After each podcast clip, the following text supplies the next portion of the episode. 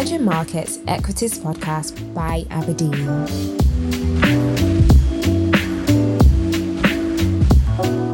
Hello, everybody, and welcome to the Aberdeen Emerging Markets Equity Podcast. I'm Nick Robinson from the EM Equity team. In this podcast series, we explore the factors that underpin our thinking on emerging markets. From key individuals to evolving trends, we seek to answer the five W's who, what, where, when, and why that are shaping investment opportunities in the region. In October this year, 2022, the US Department of Commerce issued a new and exceptionally broad set of restrictions on exports to China of semiconductor chips and other high end tech equipment. After the Trump era, there had been hopes that trade relations with China might normalise, but these new rules mark a major shift in the Biden administration's China strategy and they present a serious threat to high tech industries in China.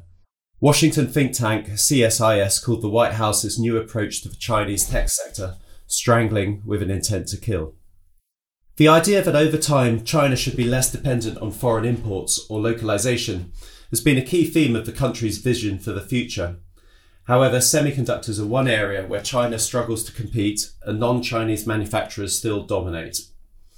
Today, China remains dependent on chip imports, particularly of high end chips, and the country spends more on importing chips each year than it does on oil.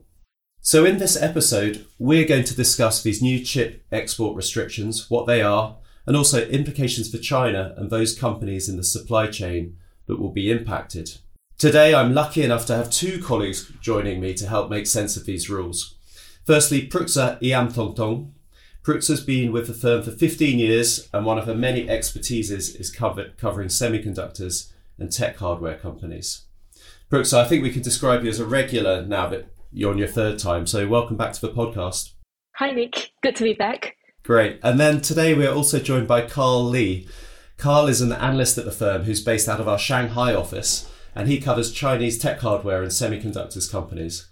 Karl, welcome to the podcast and thanks for joining today. Great. Hello. Thanks, Nick. So, Pruksa, let's kick off with some broader questions. Um, do you think you could provide a bit of an overview of these new export regulations and how do they compare to previous protectionist measures and sanctions we've seen? Yeah, sure, Nick. Um, I think you can summarize the new regulations in 2C. They are certainly more complex and more comprehensive. And I think um, it's, it's really quite a, a thick set of documents that the industry, including ourselves, have been trying to go through as well. So if you were to break things down a bit um, in terms of export control, it's focused on three key areas. The first would be on chips. The second would be on the equipment that make these chips.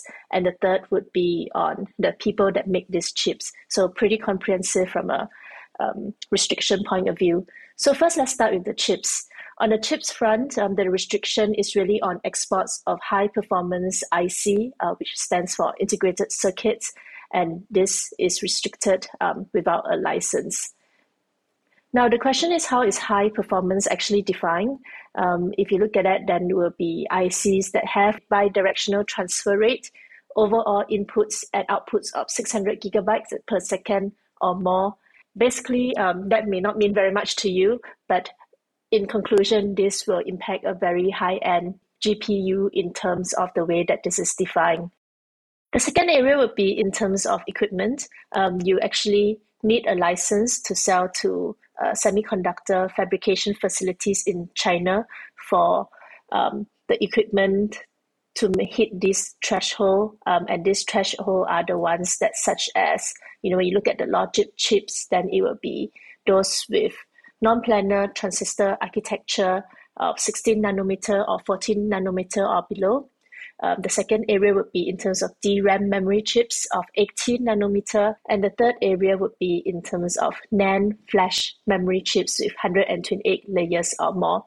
So essentially, again, to summarize, what this means is that equipments that are used to make some of these higher end uh, semiconductor chips, whether in logic or memory front, are also being restricted. And what I've mentioned just now is really about the way that um, advanced semiconductor chips are defined by the rule. So the third area will be in terms of people. Um, and in this case, when we talk about people, we refer to US persons. Um, the control is really on US person activities on development and production of integrated circuits at semiconductor fabrication facilities for advanced semiconductors. So this is a control at the factory level. The other control is also on semiconductor production equipment in China, and this is at the equipment level. So you see again that the rule itself has extended and becomes a bit more comprehensive.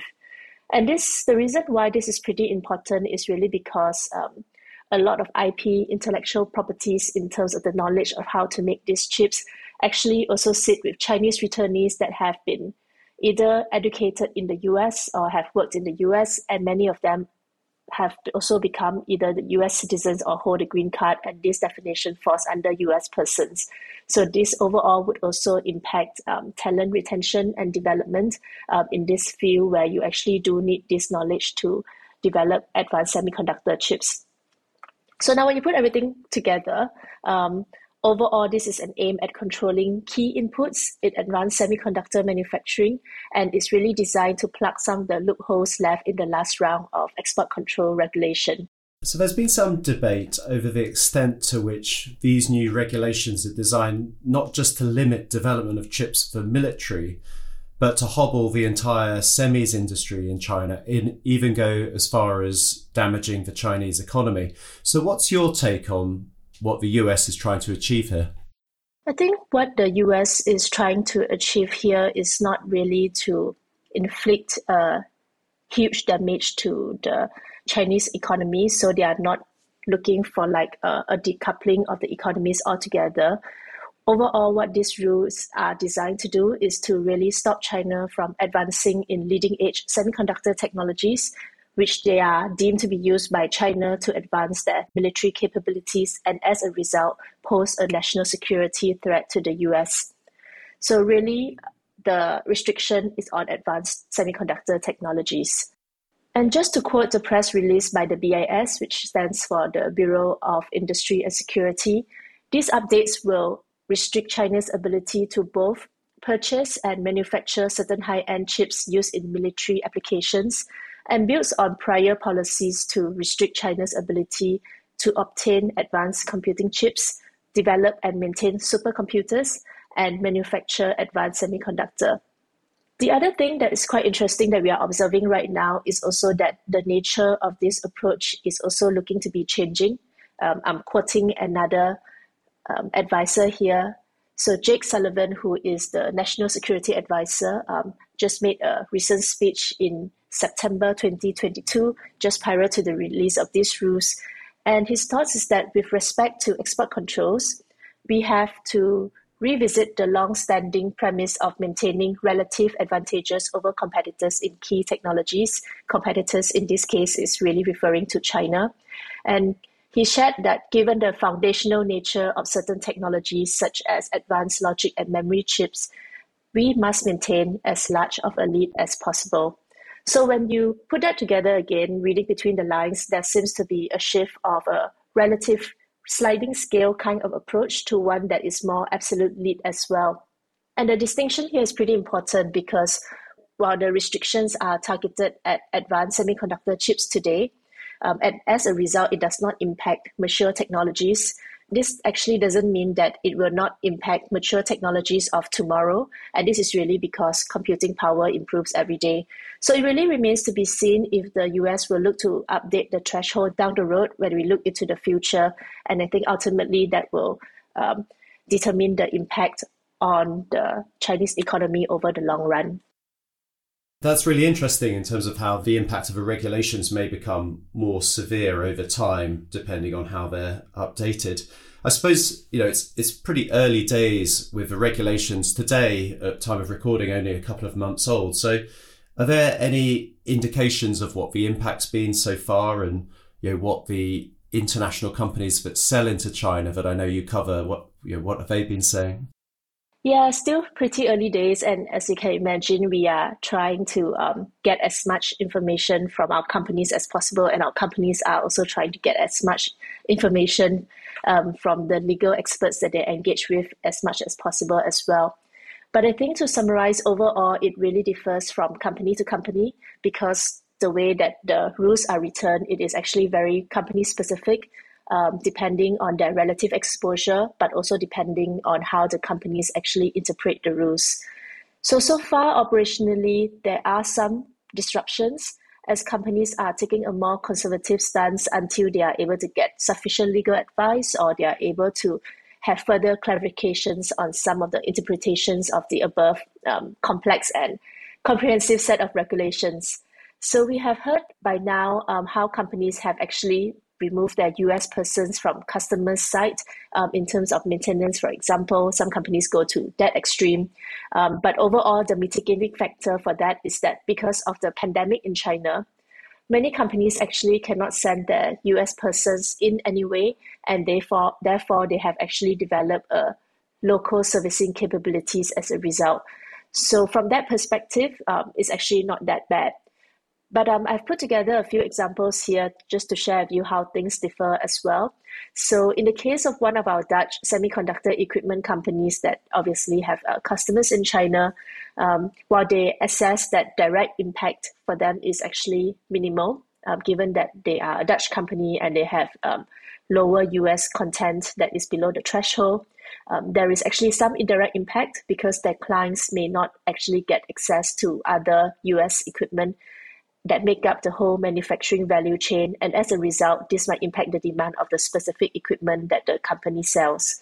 Um, in the case of our Korean or Taiwanese companies that have uh, fabrication facilities in China, what we have heard is that they have actually been granted a temporary license, and this means that they are able to obtain equipment that are necessary to support their production. So, in that sense, um, their production is actually not impacted. However, the key here is that um, we got to see what this actually means for longer term capacity planning and additional investment in China.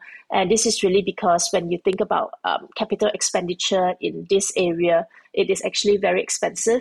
And um, a one year type window um, doesn't really give you sufficient um, comfort for making those investments as well. So what we are trying to do today is um, we are very busy speaking to every company in our portfolio just to understand how they are interpreting these regulations, you know, what assumptions they are making when they make a certain statement in terms of um, the assessment of the impact to their earnings and really how this impact their strategy in China and ex-China expansion going forward over the long term as well. So clearly a lot of moving parts, but it's still pretty early days. Yeah, sounds like a lot of work being done there. So I think it'd be great now to switch over to you, Karl, and get a bit of a view from the ground in terms of what's going on at the moment. So, yeah, as I mentioned in the uh, introduction, localization is a pretty big theme in China investing at the moment. So, how's uh, that been going in terms of China chip technology? Yeah, thanks, Nick. Um, yes, as you say, China is quite determined in localization. So as you know, China is basically the largest semiconductor importer now globally, and the value of semiconductor imports every year has now exceeded that of oil and gas. So there's a strong desire in first place to be self-sufficient and self-abundant. Mm, moreover, uh, there's critical urgency now to close the gap because semiconductor deficit has now further escalated into a national security issue, um, pretty much on tensions with the US. And the sustainability of the supply chain in advanced tech and manufacturing, which is quite important to the company, might be also crumbling if they are not able to secure the underlying chip technology. So China has been doing a lot of work here, um, the localization efforts can be dated back as early as 2000s, and it's not until recent year when we start to see more remarkable progress. So the localization effort can be roughly sorted into two directions. The first one is um, localization of semiconductor products. Mm, this is a relatively easier goal as local design houses have been bumped up their technology competency in the past decade quite well. So the national call on semiconductor has certainly brought capital flows into the space, and this has greatly appreciated valuation of semiconductor company and attracted many returnees from the like of Silicon Valley, and that serves as the first batch of talent pool and a source of know-how in chip technology. Mm, pretty much as a result of this, um, some categories like smartphone chip, uh, analog, has seen a quite sharp localization rate spike in the past few years. from just low single digit to double digit and even above nowadays. Turn to the other page is localization of manufacturing of uh, capacity. This is um, road, I have to say, as that's where China has lagged Western world by decades. And US has certainly tried to curtail China in its own fabrication capability. Um, this can be done by restricting semiconductor equipment export to China, as you can see in the latest um, export control. That said, uh, China has not given up its effort. Um, they have been doing a lot of things by bringing up its homegrown semiconductor equipment makers. Um, these makers are either transformed from a state-owned research institute, leveraging on the power of local academics, or established by returnees, leveraging on technology know-how in development markets. So as of today, as you can see, um, I think the model has worked pretty well. And in some uh, equipment segment like um, uh, cleaning or uh, etching, China has been able to achieve at least double digit of localization rate. And some equipment makers have already started to ship to big foundries overseas. So um, to summarize in short, um, we have seen very impressive growth in China's chip localization in the past few years, but we are still at a very early stage of the giant semiconductor consumer for its localization stage. I mean, the US in the past, when it's issued sanctions, has been you know, more focused on limiting development of military technology within China, whereas yeah, there is certainly scope for much more commercial applications of semiconductors to be limited by these new regulations. So how how do you see that in terms of the extent that commercial uses of semis might be restricted going forward? Mm, so as Brooks mentioned, um, the intention of this new export control is just to stop China from advancing its leading edge chip technology, so as to avoid, for example, military use of US technology. However, um, another important thing or the bottom line thinking is that this needs to be balanced with the consideration of commercial opportunities. Because China is also a very big market for US semiconductor equipment companies, as it is the world's largest semiconductor importer. So a result of this balance um, comes from two lines. First one is advanced node, and second line is uh, fabrication facilities. So everything falling into these two lines will be considered critical and hence will be restricted, while the rest of um, the semiconductor products, etc., etc., are left intact to ensure that the big market has not gone. So if we look back to the two lines that we were just uh, discussed of localization by China, then the picture will be quite clear. So coming first on semiconductor products, the restriction on this new role have been quite deliberately limited within certain types of high-end chips, which are considered relevant to um, artificial intelligence or military use. So as a result of this, um, vast majority of consumption and design activities are actually left intact.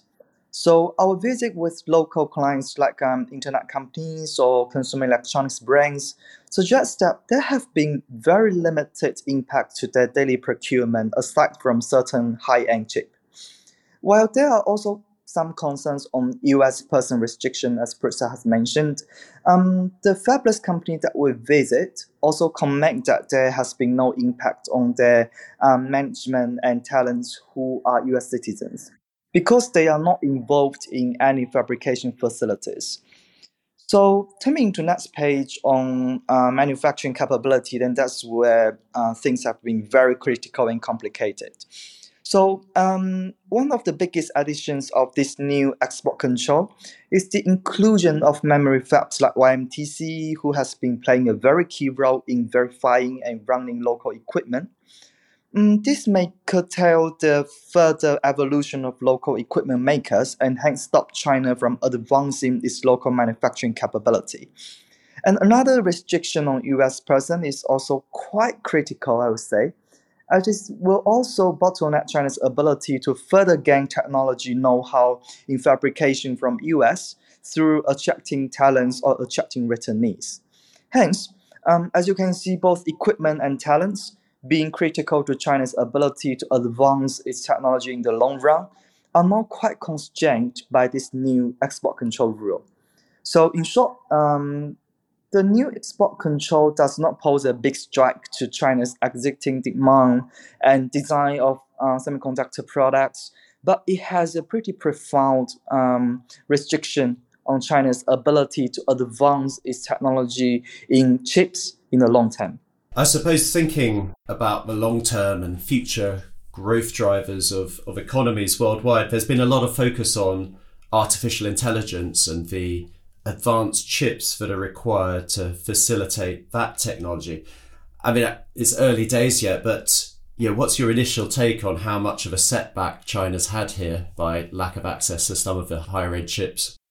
Mm, I think one of the critical bottom line is that as BIS has specifically stated their intention to block China's ability of AI, this is going to be quite painful if we're looking into the long term.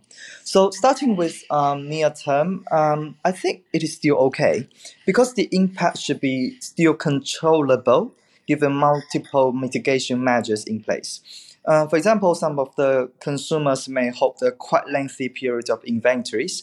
And US vendors like NVIDIA also work to spec to some extent to come below that threshold. So, uh, so far, most of customers that we have visited uh, have commented quite limited impact to their chip procurement and AI development. So, in near term, that's still okay. But coming into long term, then the setback is quite likely to happen.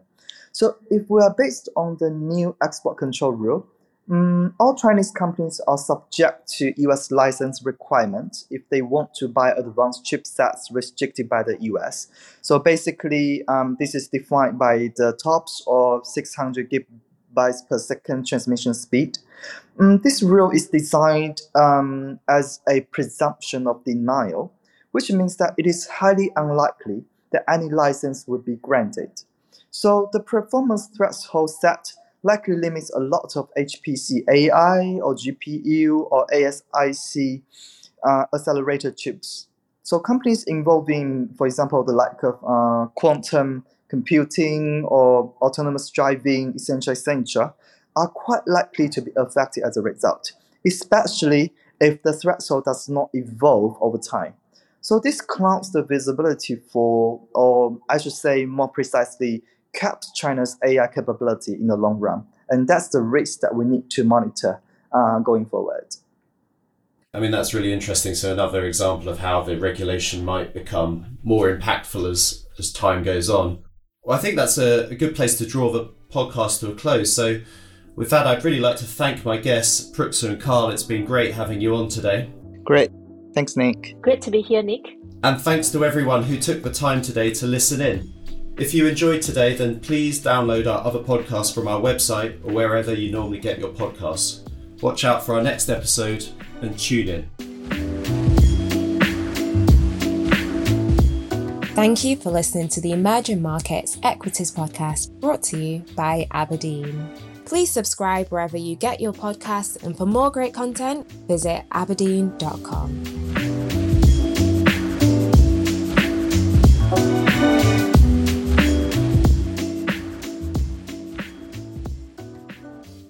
This podcast is provided for general information only and assumes a certain level of knowledge of financial markets.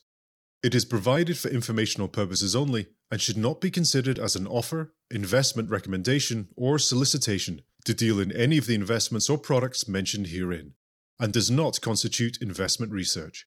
The views in this podcast are those of the contributors at the time of publication and do not necessarily reflect those of Aberdeen.